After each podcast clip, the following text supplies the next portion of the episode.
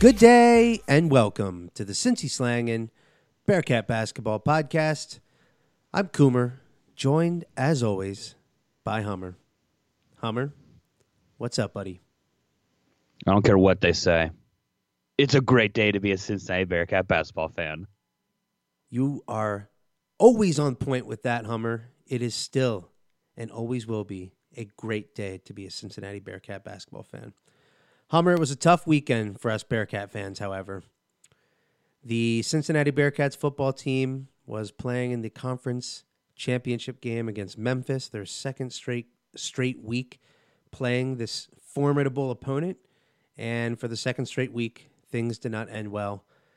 They lost on the final possession as Memphis, um, I shouldn't say on the final possession, but on Memphis' final drive, they won the game on a touchdown. The final score was twenty-four, twenty-nine to twenty-four Memphis. Well, they had a chance. They had a chance to win that one too with the with the late the late drive, which uh, did not fall in our favor either. Yeah, it's a good point. I'm kind of dismissing the fact that we actually did move the ball down the field and had a very reasonable opportunity to score a touchdown and win the game.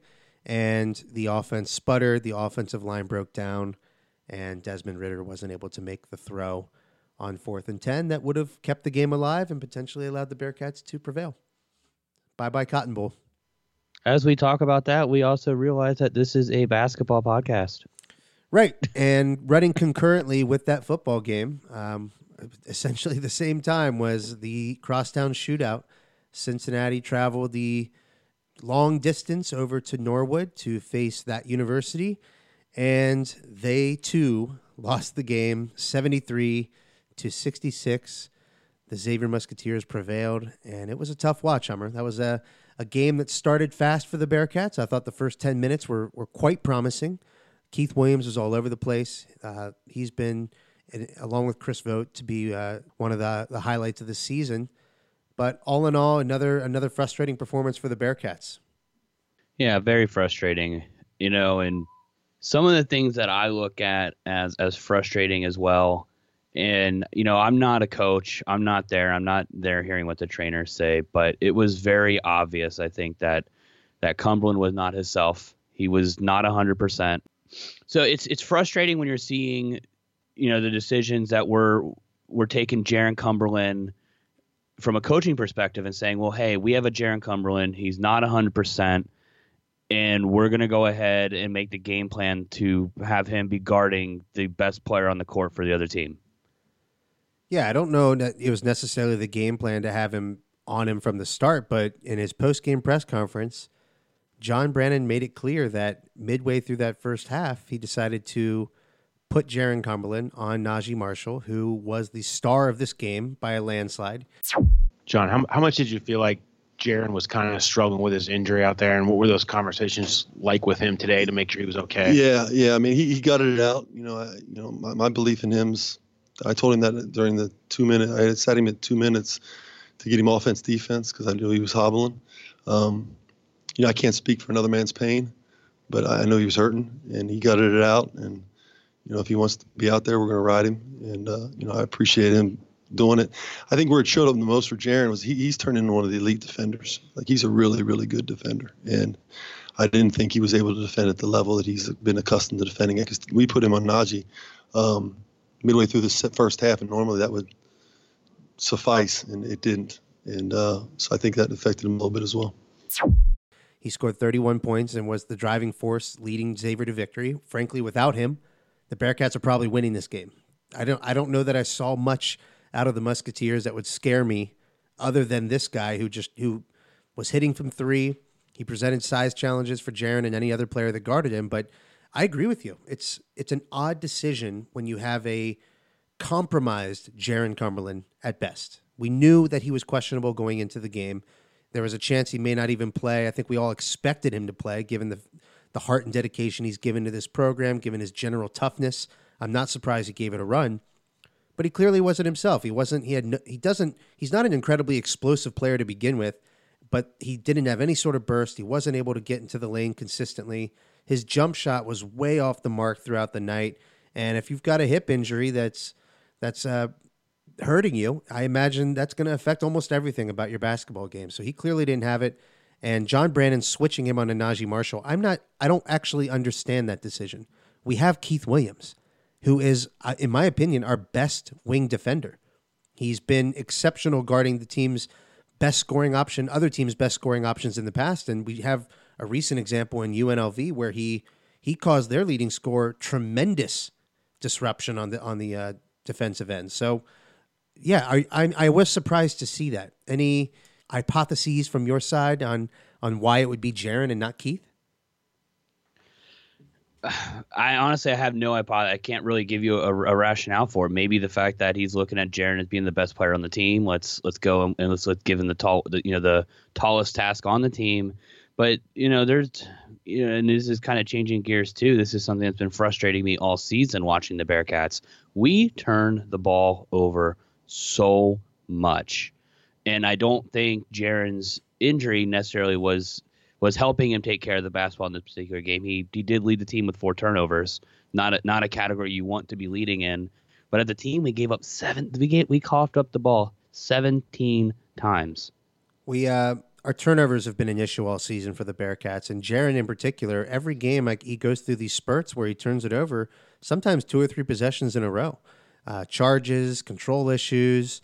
Um, He's he's not he is not operating on the level that we need him to operate at if we're going to achieve the heights we want to achieve. And it's a broken record, and he is injured.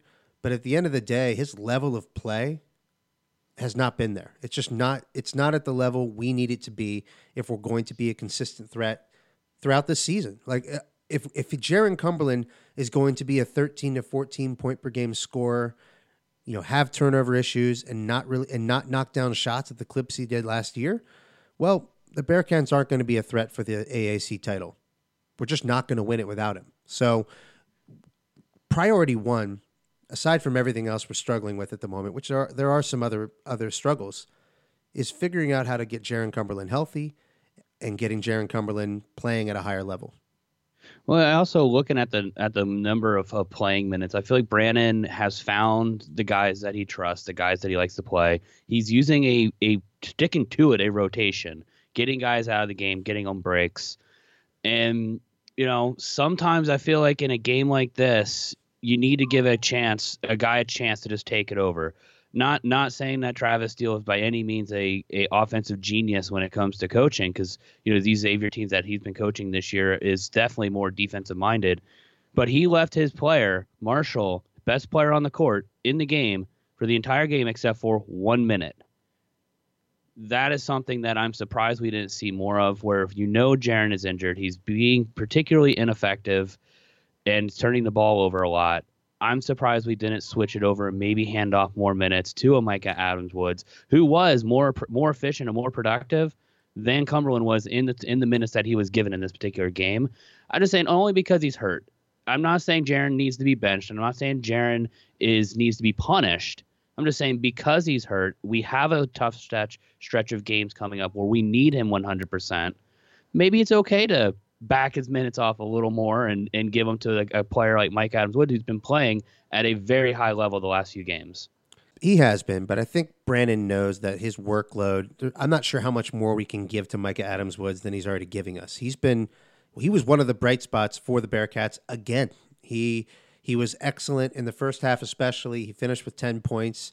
Uh, he actually didn't miss a shot in this game, knocked down two different three-pointers, proving again why he is and should be our starting point guard moving forward. He's he's just been so much better, consi- so much better and so much more consistent than Chris McNeal. And unfortunately, we are not seeing a Chris McNeal. We're seeing Chris McNeal play in a shell at this point. There's very little confidence, when to shoot, when not to shoot. And, and frankly, when he does, it, there's very little confidence at this point that it's going in. So gr- another great promising performance from Mika Adams-Woods. He did get pickpocketed in the second half during Xavier's big run that gave him a pretty commanding lead, and maybe that's why we didn't see more minutes from him. But I think I think Brannon just basically realized that if we're going to win this game at Xavier, we have to have Jarron Cumberland on the court, and we have to hope that he's able to overcome this injury and and kind of pull off one of those those classic Jarron Cumberland type performances. And unfortunately for the Bearcats, he just didn't have it in him against Xavier. That's just the way the way things fall sometimes. Yeah, I mean, that's the way this one fell. And I'm just thinking early on, just even watching that first half, that was so great. You know, there were spurts in there where the offense was running better without Jarron Cumberland. And, you know, recognizing that, and I think at that particular time where we had that run at the end of the game where we got to within three, if I'm not mistaken, it was McNeal and Mika Adams-Woods that were that were the two guards on this on the court, along with if and I'm I'm struggling to remember who exactly was because I, I was pretty far away from the T Vs that I had to watch on, uh, but if I had to and then vote and then I believe it was um, Jaevin with Tre Scott. I think that was the the lineup we were running out at the time, and it seemed to be effective. We were getting the ball inside. We were having guys with quickness being able to move in and create create fast scoring opportunities. Jarron's injury slowed him down a lot. He wasn't able to drive effectively, and it showed. That's why he only ended up with eleven points. It's he's not a bad player. He's just hurt, and he needs to get healthy. Yeah, it's tough. You know, you see Xavier just feeding Naji Marshall. He's taking the challenge. He's seizing the opportunity and, and really going after the Bearcats' defense and succeeding. And it's it's quite similar to what we saw from Jarron Cumberland in the second half last year, where he's knocking down incredible shots. He's he's burying Xavier and, and leading the Bearcats to a home victory last year. And unfortunately, our stud, our our conference player of the year, wasn't able to reciprocate. And frankly, there's no other way to put it than he's just not healthy enough to do that. And we have a week off, and I bet, realizing that, we don't play again until until Saturday. But knowing we had a week off is probably why they did did allow Jarron to get out there, play on play in the game. He's got a whole nother week to rest now. And unfortunately, it didn't work out. Hopefully, he gets right and he's ready to to, to go to work against Colgate, because uh, we can't we can't afford to, to let that game slip out of our hands. But I do think, Hummer, it's worth mentioning that the couple of the the bright spots in this game, and then hitting on a couple of the other concerns. But Keith Williams, I, I alluded to it, to it earlier. Keith Williams just continues his his excellent play for the Bearcats. Yeah, he's he's a, a freak athlete. Uh, You know, we'll I'll comment on some some Twitter feed that I saw from from a former player who was happened to sit, I think, four rows up. Alex Meacham was talking about how even the Xavier fans were just like, you know, basically, what the hell is going on with this guy? He's a freak. You know, his athleticism is is absolutely incredible, and there's no reason, you know, for he shouldn't be shining right now. You know, he's just he's an incredible athlete. Well, for the first time in his short, not even short, but in, in, it's his junior season, and he seems to finally believe in the talent that he has. He's putting together some of the tools. He's always had the athleticism, but he's always kind of been that junkyard dog type player that's getting offensive rebounds and putbacks, but we don't actually run anything through him. Keith Williams is reaching that point where you actually like seeing possessions go through him at times.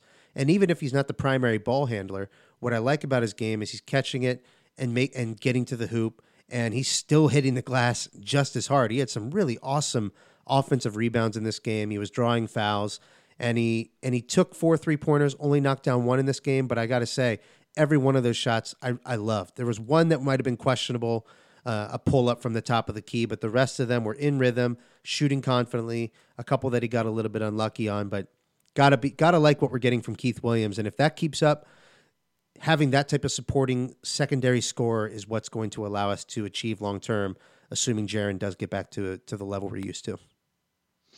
Now, something I will touch on, too, in relation to Keith Williams, but not involving Keith Williams directly, is the the opposite direction at which Tre Scott has been trending on the offensive production, um, especially from what we saw at the end of last year. His offensive production to this team has essentially fallen to zero, almost to to the level of Chris McNeal, where he does bring his value as his defense and his rebounding. But even this game, he was out-rebounded by Keith Williams. This could have been, should have been, possibly the Keith Williams show. Maybe we should have ran the entire offense, you know, on Saturday through Keith Williams, because he was he was our hot hand. He was the leading scorer. Uh, he did okay taking care of the basketball, only coughed it up a couple times. You know, he was actually, you know, he was the only one hitting really really hitting shots. Uh, he just, he played phenomenally, but Tre Scott, on the other hand, his offenses, offensive production's fallen off a cliff. He doesn't uh, seem to have a role, like a consistent role within the offense. It seems like he's he's assuming that role of I'm going to crash the boards defensively and offensively and kind of clean up the scraps. You know, we're not yep. going to run plays for Tre Scott. His his jumper's not going to be relied upon. He still, every time he catches it, you get he you, he will typically pump fake. You know, he's not confident just catching the ball and letting it fly, which tells me he's just not feeling comfortable or confident in that jump shot. And if he's not, he shouldn't shoot him. You know, I'm not going to tell a guy who's who's not feeling it to to shoot it when he's he's not having good success on that shot through the season. Uh, so far this year, he's actually only shooting fifteen percent from the three-point line and, and forty-four percent from field goal percentage. So an odd regression offensively for Tre Scott. It's I'm not sure what else to say. It's and, and based on the role on the team, it's not going to change. It just doesn't seem like he's going to be a priority on the offensive end. That leads me to asking you, Hummer. I'm going to ask the question. How are you training for this beer mile? What are you doing? Like, oh. how do you have to just drink more beer consistently? Are you actually getting out and running some laps? What's the work you put in? All right. So uh, before the game, I was having dinner with some friends over in Williamsburg, uh, New- in Brooklyn at an establishment called Peter Luger's Steakhouse. And the game or the dinner was running a little, or I say it was a one forty-five lunch, people, one forty-five lunch. And it didn't get over till about four, a little after four is when it ended, and we had to catch a train to go watch the the alumni watch party in, in uh, Times Square. When by when we got off the train, our G P S says a twenty-minute walk, but the game starts in seven minutes. So I look at my friend and said, let's cut it in half. And so I have a tall boy of of Miller High Life, and I'm running through the streets of New York. We are dodging traffic in Times Square on Broadway, chugging beers. Yeah, I'm going to be ready for this. Yeah, I love that you're getting in training downtown New York City. Uh, good job. Good dedication to the podcast. Good dedication to the audience, who's definitely looking forward to watching you run this mile. There's there's no question in my mind at this point who's going to finish in front on that bet. Just a couple more things to touch on from this Xavier game, Xavier game, Hummer. Uh, we mentioned going into the game that it's it's you always need that that special performance from a role player, or you know, if you're not going to get it from your star, there's there's big shots to be had from other players. And one guy who got those opportunities, I actually liked some of the shots he got.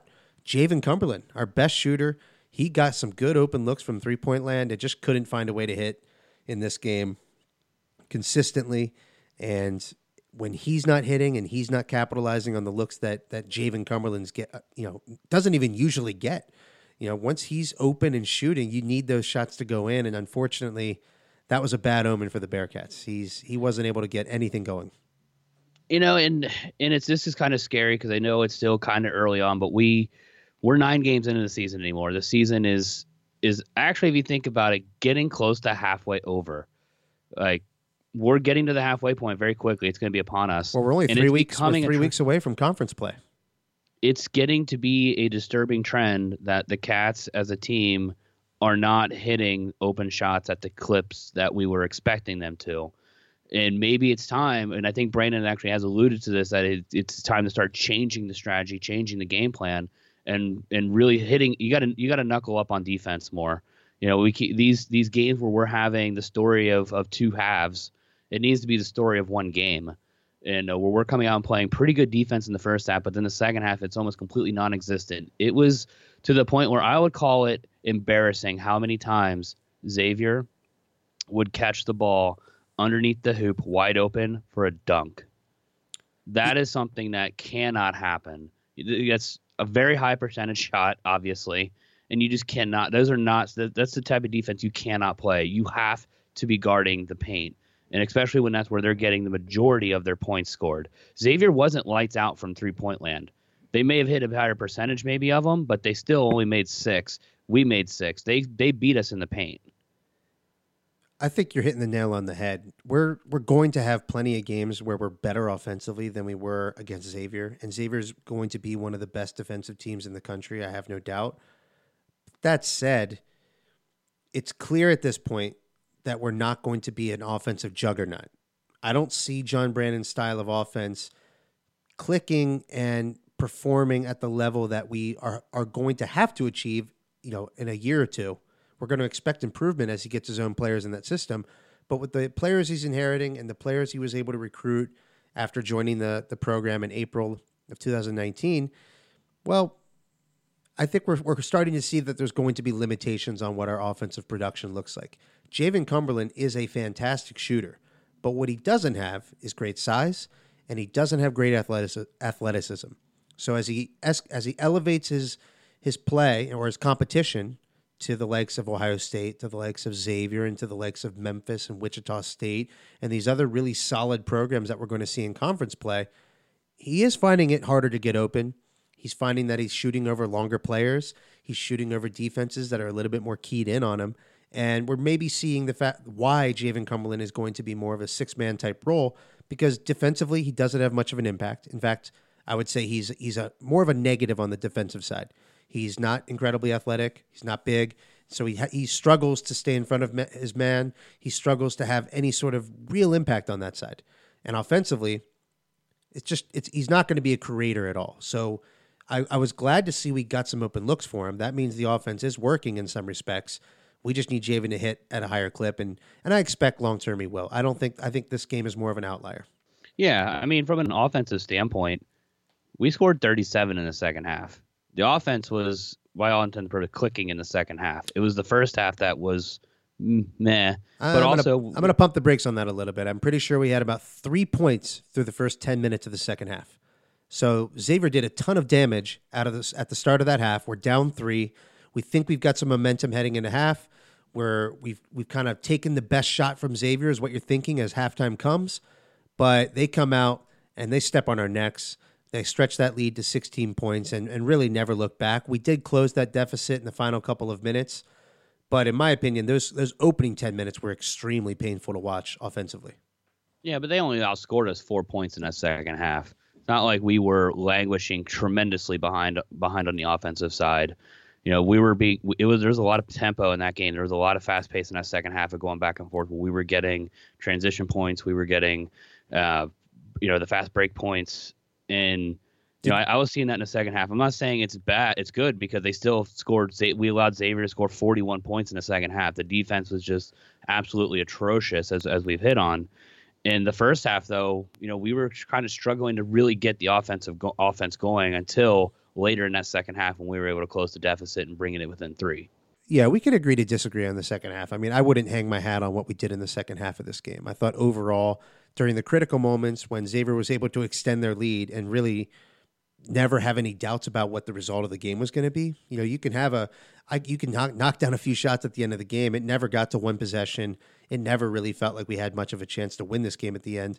Um, we need to be better offensively. And I think that segues perfectly into something we need to talk about, which is I initially thought I'd, I would talk more about second half performances in general, because anecdotally, it feels like we've just been bad in the second half of a lot of games this year.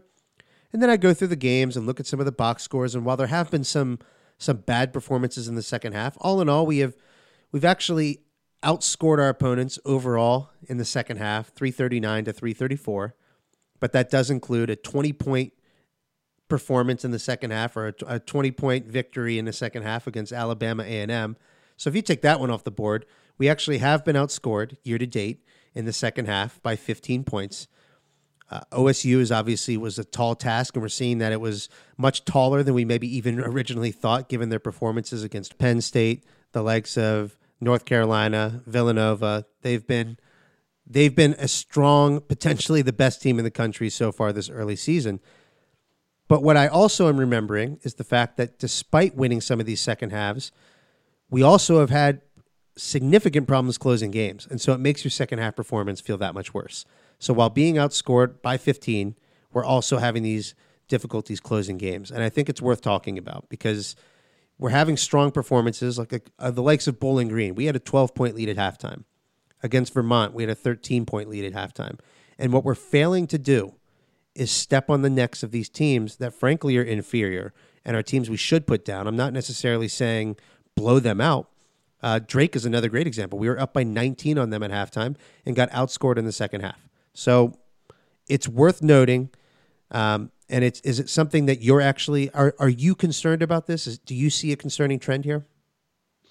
Yeah, and I don't want to say it's. I know you're talking about in particular second halves, but the, the trend I'm seeing is we're not putting together two good halves. Whether we have a bad first half and a good second half, or we're not, we're just not putting together two solid halves of basketball in a row. And you're going to need that in order to beat some of these good teams. You can't just rely on having an outstanding second half because the quality of the opponents is going to start skyrocketing here as, as it did with Xavier. Um, you know, obviously for us, uh, another tale of two halves defensively. I thought we were, you know, pretty good defense in the first half, albeit Marshall really took over the game and uh, did that for the majority of the game, not just the first half. I mean, it was really good in the second half as well. Really a, an unbelievable game. And um, you know, the thing I was disappointed in, I told our team in the locker room afterwards, was our lack of defensive intensity and focus on guarding the basketball. Um, and we've had that issue in the second half of the games uh, for most of the early season. But no, I think it is. It, it's a very disturbing trend that we're not seeing the Cats being able to put two solid halves of basketball together, except for basically one game, which even you just pointed out, it wasn't necessarily a, a win in the second half, which was Vermont. So year to date, that's that's the best game we played so far this year. Yeah, Vermont is the best game we've played this year, and it is a game where we lost Jarron in the second half, so we did let it slide a little bit because he wasn't. He is important on the defensive side of the ball. The on-off numbers with him on the court look really good defensively, not so great offensively at times. I think I'm going to credit uh, our friend Bergie Knights, uh, who shared some interesting data on Twitter about that. But uh, did, even did, still, dig down into that. Like, what, I didn't get to see what he posted on Twitter. So essentially, if you, if you know it offhand. On the defensive side of the ball, when Jaevin Cumberland is on the floor, we're only allowing zero point eight four points per possession. When he goes off the floor, that number skyrockets to one point two points per possession allowed. Now on offense, it's actually doing the opposite. Jaevin on the floor, we're only scoring at a zero point seven eight points per possession clip. Off the floor, we're at one point oh five. So defensively, we've been a lot better with Jaevin on the court, but offensively, so far this season, we've actually been worse. And it's not really what you'd expect, but it is a it's an important detail to mention. So it just that context matters in the in the light of the Vermont game, because if I, if we're going to actually come out here and say nine games into the season we haven't put a full game together yet, I'm going to pump the brakes. I'm going to call the Vermont game a really good overall performance given the I, circumstances. And I want you to too. I just was one to you know if we're looking at it just by if you're looking at it from the surface, you might look at us and say, well, Coomer, Hummer, you guys are you guys are insane. We actually were outscored in that Vermont game. But no, let's take into context what actually was going on. But it's interesting, those stats you read, because it's kind of going to a point that I was bringing up about the Xavier game, is the fact that Jaevin Cumberland at eighty-five, seventy percent probably drags that offensive efficiency number down even further. And, and the fact that he's injured, the defensive side of the ball is also going to suffer. So I would imagine those those numbers get closer with him being injured, um, not being as good defensively, being a drag on the offense in this in this current form, that maybe we could have had a better game against Xavier having him actually resting on the sideline for this particular one. Right, but Jaevin Cumberland this season did not play against Alabama A and M, and he also... which is, by the way, a game where his offensive efficiency would have been outstanding. And he also sat the second half of the Vermont game. So we have a sample size, basically, going into the Xavier game of six and a half games this season. Six and a half games. Versus his career, which is, we know, the regression in this case is going to be our offense is actually going to get better with Jaevin Cumberland, Cumberland on the court long term. So John Brannon's banking on that. Those the data so far this season shows... we've struggled, and it, it and it supports what we see with our eyes. We see that Jaevin Cumberland does not fit right now or hasn't found a comfort level with the new style of offense, and there's no doubt about that, but he still has to be on the court to find that comfort. You don't bench him while he waits, you know, hey, let's let's not play Jaevin Cumberland until he's fully comfortable yeah. in this offense. Look, you're not going to do that. Look, I know this isn't a Sixers podcast, but if you look at the way Ben Simmons plays with Embiid on the court, Ben Simmons has his career games When when Embiid is not on the court. They do not really play that well. But you're not going to sit Embiid and Simmons if they're both available for that game. You're not going to do it. Right. Even though they may not play the best together. So in this case, if Jaevin Cumberland is Ben Simmons, who's Joel Embiid? I'm not necessarily wanting to compare it apples and oranges. I'm just saying, like, maybe our system is our system itself is is his Embiid. He doesn't fit into our system well at the moment. He's still figuring out how to how to how to how to score within our system. We have to tailor the system to him. And I, I think that's what I'm trying to say is where Ben Simmons doesn't necessarily play well with, with Embiid, but you're still going to play them together because they're great basketball players. Jarron's a great basketball player. You're still going to play him in the system. Absolutely. And the plot thickens a little bit, though, because he shared our boy Justin Berg, Bergie Knight, at Bergie Knights on Twitter. Definitely have to shout him out. These were great numbers. Uh, he got them at hoop lens dot com. But the, the foursome of Jarron Cumberland, Keith Williams, Trayvon Scott, and Chris Vogt, when they are on the floor together, the Bearcats are scoring one point one nine points per possession, and they're allowing point seven nine points per possession. We're crushing teams. Again? Jarron Cumberland, Keith Williams, Tre Scott, and Chris Vogt. Our key four in the starting lineup, and then the fifth is is Chris McNeal. So it's the starting lineup. The four. The so we have room four. for we have room for improvement there, don't we? Yeah, what I'm, what we're saying is if you what get we can put Jar- is Mika Adams-Woods. Yes, play Mika, get Jarron healthy, and this team. There's there's evidence out there that says this team's going to be fine, but it is it is telling that we've played nine games, and only one of them do we feel comfortable saying we've played a complete game. We've had eight games where it's been one half or the other, and we've been dramatically worse in one of those halves.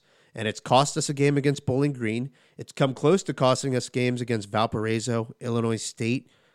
You know, we need to do something about that. We need John Brannon to find a way to get this team to sustain a higher level of basketball. Even if the shots aren't falling, we've been bad in one half or the other on the defensive side. The defensive effort is something we should be able to sustain, and it's on the coach and the coaching staff to find a way to get a higher level for forty minutes or or thirty-eight minutes, thirty-seven minutes. We need it more than twenty. That's for sure. So no, that's a, not not necessarily an interesting point, but I know this is something I was hearing uh, at the watch party that I was at, wanting to get your opinion on if you've been hearing the same thing at all. What is your opinion on John Brannon's courtside mannerisms? I know that's not important. I know this isn't something where it really have probably it has no bearing on whether a coach is good, whether he screams and yells versus that he just sits there silently staring at his players. Every coach does it differently. You know, Brad Stevens always seemed to just have this like magical aura on the sideline, or Coach K for the most part always seems just very dignified. But then you got guys like Huggins who are, you know, fiery off the cusp. Like, what's what your what's your opinion about Mister Brannon? Right. Well, let's think about Bearcat fans. I I think it's okay to think about this stuff. They're the they're the the face of the program, for lack of a better word. Everyone else is going to be here for a, a maximum of four or five years, and only four of those years are going to be spent playing basketball. We've spent, I, th- I want to say, thirty years at this point watching Bob Huggins and watching Mick Cronin on the sideline, both of which can get very amped up. And in recent history, Mick Cronin is known for his psych- psychotic behavior on the sidelines.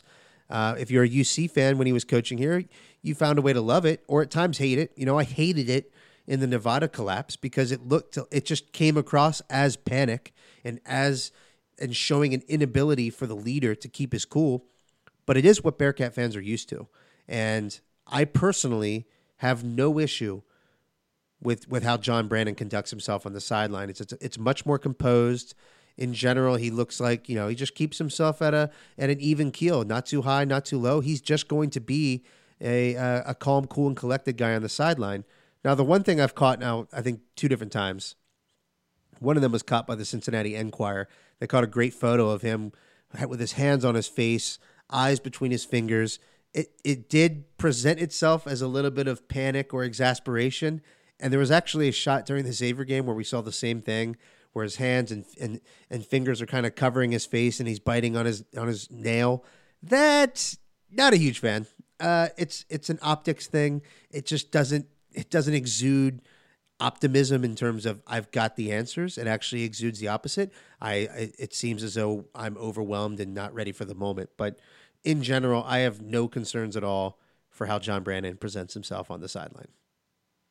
I'd agree, and I wouldn't necessarily say, you know, in I'm not going to say uh, how to how to really articulate this.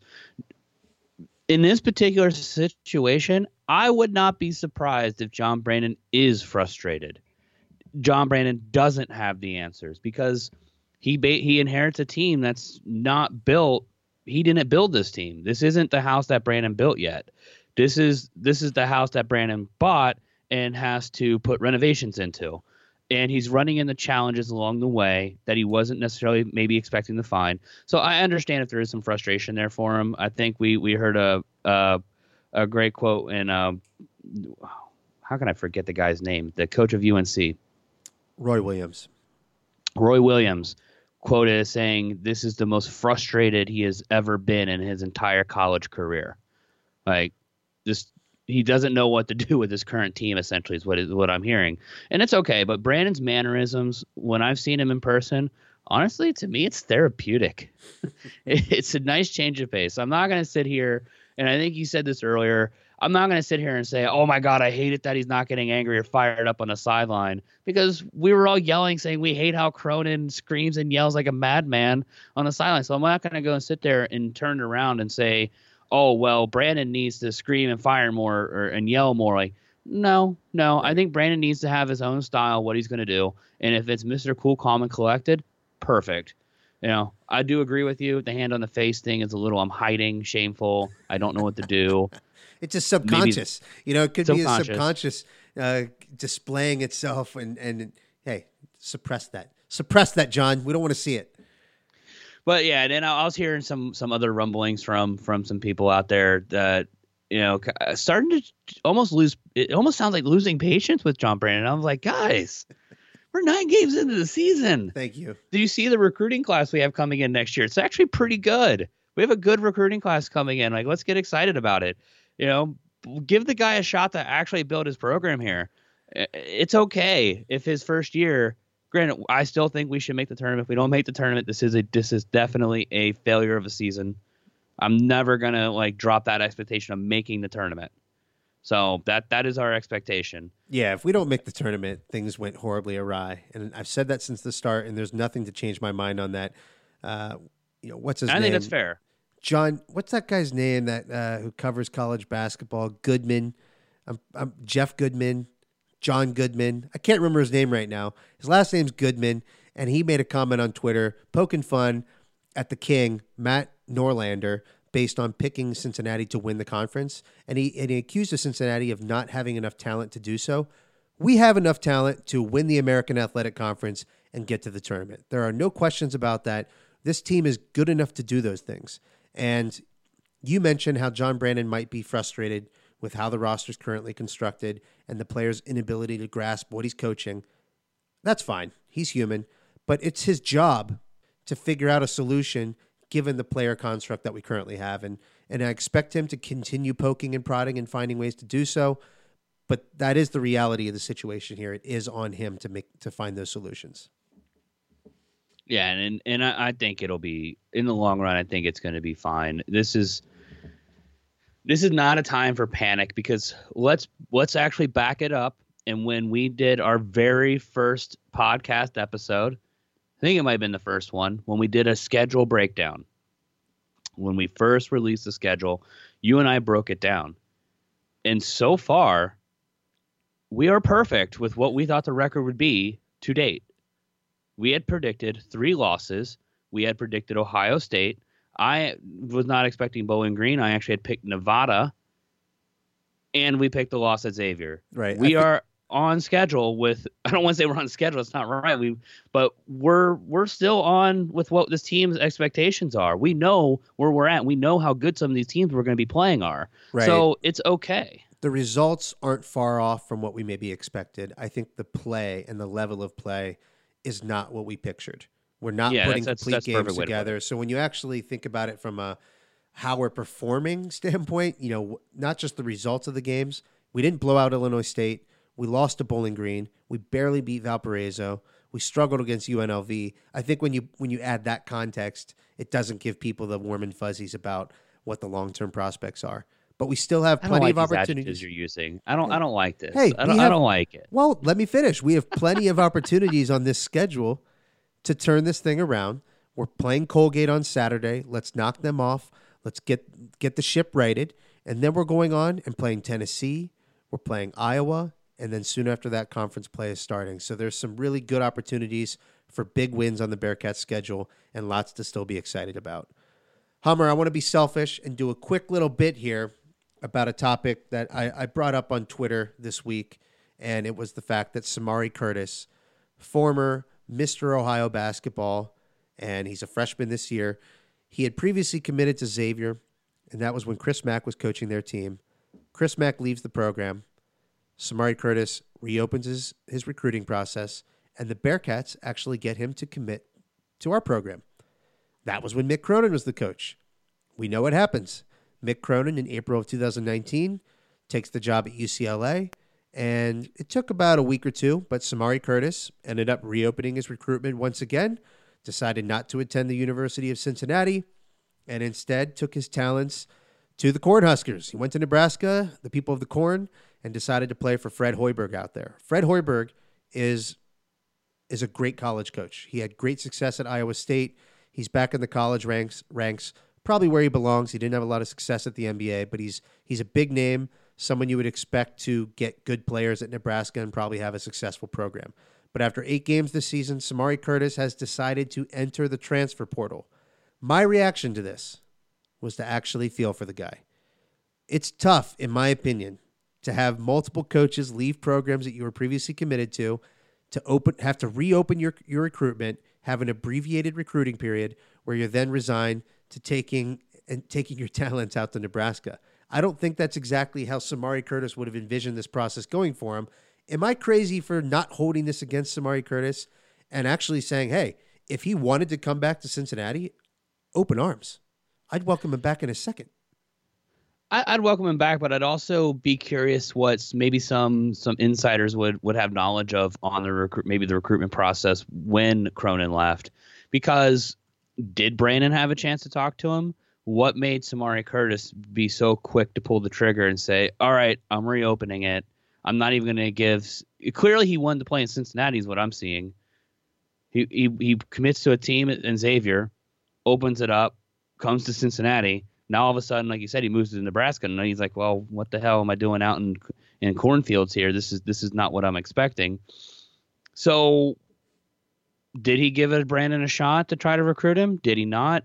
Look, he's talented. He's a, he's he's going to have years of eligibility. If he wants to come to Cincinnati, I'm I'm on board. I'll open him up. I'll welcome him in as a Bearcat any day of the week.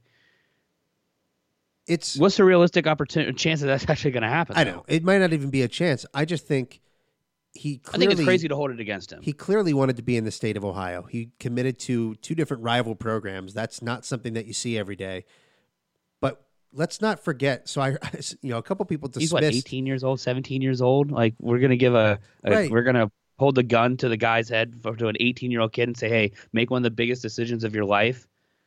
And whatever you do, we're just gonna be pissed off and say no. Yeah, don't get it wrong. And after don't, eight don't games, get it wrong. He hasn't been good this year. So that's that's part. That's some additional context. So far this season, he has been he has not played a lot of minutes, and he hasn't been very successful on the court. My only point is. The pedigree that he came, that he had in the state of Ohio, let's here's just some a brief overview of what he did as a high schooler. He's six foot four. He averaged his senior season thirty-four point four points per game, five point eight assists a game, and scored a, toward scored two thousand one hundred nine points in his career as a high school player. He gets to the free throw free throw line at a really high rate. He's great at attacking. His jump shot. We're not sure if that's going to be a, a, a long-term success or not for his. He shot in the low thirties from three. But my thing is, eight months ago, maybe less, we thought he was coming to the Bearcats, and he was the prized recruit of our program. We were all excited about him coming here. So if the door is slightly open for him coming back, all I'm saying is we should one hundred times out of one hundred offer him that opportunity. I, there's no yeah, doubt in my be, mind the pedigree. Be excited there. About it. If yeah. he comes here, if we all of a sudden hear in a couple months that you know Samari Curtis has decided to to to rejoin the Bearcats, I guess you could say, or decide to, to join them for the second. I don't care however you want to phrase it. You should be excited. Yeah. Look, talent is talent, and just because look, just because you don't fit in with the system down there, He's a freshman. Let's all remember that. He's a freshman. You're going from a big gap in talent from high school to college. There is an adjustment period. Look, Mika Adams-Woods is our touted freshman at the moment. He's the guy we're all in love with. And he, even him, it's been growing. He's gotten better every single game. But it's still a process. He didn't just show up on the court one day and become best player. We're not having those types of recruits. We don't have the – we're not ha- – our recruits are not N B A-ready prospects. Our guys are college prospects that are basically college projects. Generally going to be four-year players. But let's not forget, the the best the best part of this whole connection is he decommits. Samari Curtis decommits from Cincinnati. But at the same time, Mika Adams-Woods actually did the same thing from Nebraska. And he left Nebraska, ends up coming to Cincinnati. So the fact we have Mika Adams-Woods here on campus is due to the fact that Samari Curtis actually decommitted. So let's thank him for the, let's thank him for that. Thank him for blessing us with Mika Adams-Woods. Does, does Mika Adams-Woods help us get him now? Yeah, by re-offering the scholarship. Come back home. Come back to Cincinnati. We'll still have you. And Mika Adams-Woods. Do you want to send not... him some messages on Twitter? Do you want to say, hey, hey, uh, Bearcats love to have you. I hope you come home, that. Baby. Mika Adams-Woods, though, was not the highest recruit the Bearcats had this year. That was Zach Harvey. Zach Harvey was a top fifty type prospect, and we've seen how much he struggled early in the season. Do we write him off? Absolutely not, because most freshmen have a period of adjustment to this level of basketball. It doesn't come easily, but it will happen, yes. And you bet on talent. So in Samari Guess Curtis's case, wasn't good his freshman year. Guess he wasn't good his freshman year. Well, not I mean, good, a lot of guys. He wasn't great. Kenyon Martin Kenyon was not Martin. great. Kenyon Martin was not great his freshman year. Steve great Logan wasn't like a huge he... contributor his freshman year. Most college basketball players are not great their freshman seasons. Most of them are not Carmelo Anthony. Most of them are not James Wiseman. And when they're not those guys, you look at the talent, you look at the production their their high school years, and you help them get better so that sophomore, junior, and senior year, they're crushing for your program. So it's an easy choice. Don't knock Samari Curtis for having to deal with the adversity of multiple coaches leaving their programs for new schools. And on that oh. note, Hummer, I want to thank everybody for continuing to support the Cincy Slang and Bearcat Basketball Podcast. We continue to grow. We continue to get out there and and and are being listened to by more and more people weekly. We appreciate everything all of you have done to spread the word about this upstart little podcast. But we're having a great time doing it. Please help us continue to grow by hitting us with a five-star review on iTunes, subscribe to the podcast, follow us on Spotify. Let us know what other platforms do you want to have the podcast on. I don't actually know what everybody prefers, but we'll try and get on as many platforms as possible. Follow us on Twitter, at Cincy Slangin. We still have that email address, cincyslangin at gmail dot com. Hummer, anything you want to mention to the people? Look, if you have your parents' iPhones, just open it up. Open up their podcast. It's a Christmas gift. It's I love free. It. I love it. Subscribe them. Auto, that, perfect, Hummer. For Christmas this year, what you can do for Cincy Slangin is hack your parents' phones, subscribe to the podcast, get them downloading, get them wondering, oh, what's a podcast? They click on it, Cincy Slangin's blasting in their ears, and it's all it's all gravy from there. So thank you again for everybody who's listening and supporting the podcast. Hummer, we've reached that time. It's time to dedicate the podcast to a former Bearcat player. Who are we dedicating the podcast to this week? Art Long. Whoa! Art Long. Tell me, why is Art Long on your mind? You guys are not able to see this back home. You are not able to see this. But I'm going to show Coomer this. Don't know if you can see that picture of Art Long and his monstrous dunks. Art Long is... Uh, Two a heck hand of a bull. Jam, baby. Two hand jams. And if I'm not mistaken, I believe he's the, the former Bearcat who at one point was tied to, he's famous most for, for punching a horse. Punching a horse, right? No, no, he, he punched a horse. And so that name also came to mind because he punched a horse. And because a few years ago, you know, seven years ago, Yancey Gates also punched a horse. Um, Yancey Gates did not punch a horse. That's completely unfounded. Kenny Freeze erroneous. Looks like a horse.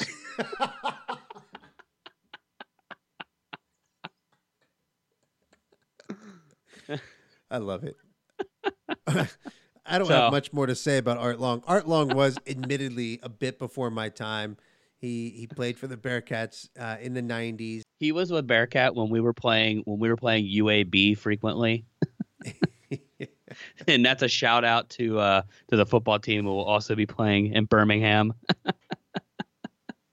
Alabama, Birmingham. Well, Art Long is from he was from Rochester, New York. He's six foot nine. I like the fact that you're mentioning him because we'll bring it back to this current team. Rochester, New York, Western New York. Who else is from there? Mika Adams-Woods. Not necessarily Rochester, but the Syracuse area. So shout out to Western New Yorkers. We love you joining the Cincinnati Bearcats basketball program. And shout out to Art Long.